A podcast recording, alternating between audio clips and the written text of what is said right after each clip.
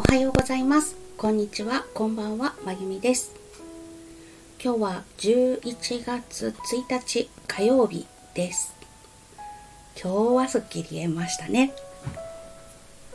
東京の会社の方に出社する日だったので比較的スムーズに言えたような気がします。ということで本日も声日記お付き合いください。さてさて今日はちょっと楽しいお仕事をしてきました。私はエクセル結構好きなんですね。エクセルとかアクセスが好きでデータベースでこういろんなデータを放り込んでおいてそれをレポートみたいに加工して出すっていうのが 密かに好きなんです。で Excel もデータベース関数とかマクロとかピボットテーブルとかが大好きなんですけれども今日は久々にピボットテーブルの登場するようなお仕事をさせてもらってホクホクしてました。そしてちょっと喜びながらやっていたら上司がニマニマしていたので私こういう横着できることって好きなんですよって言ったらきっとピボットテーブルを開発した人も横着者だったんだよっておっしゃってました。上司とは同じ結果を出すのにいかに合理的に楽して簡単にその結果を出すかっていうことを考えるのが好きな者同士っていう共通点がありましてそのために手間をかけることはいとわないっていう。そこの手間はいとわないんだけれども例えば同じデータを2回打たなきゃいけないとかそういうことは嫌っていう。すごくあの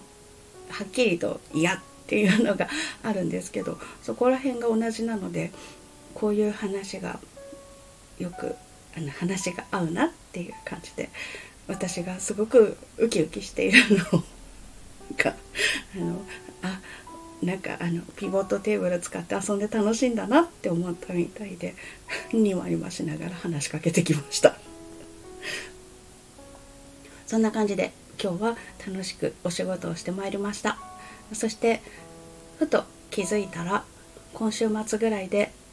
1年半近く格闘していた革命のエチュードを一旦終わりになりそうな予感がします。といっても年末新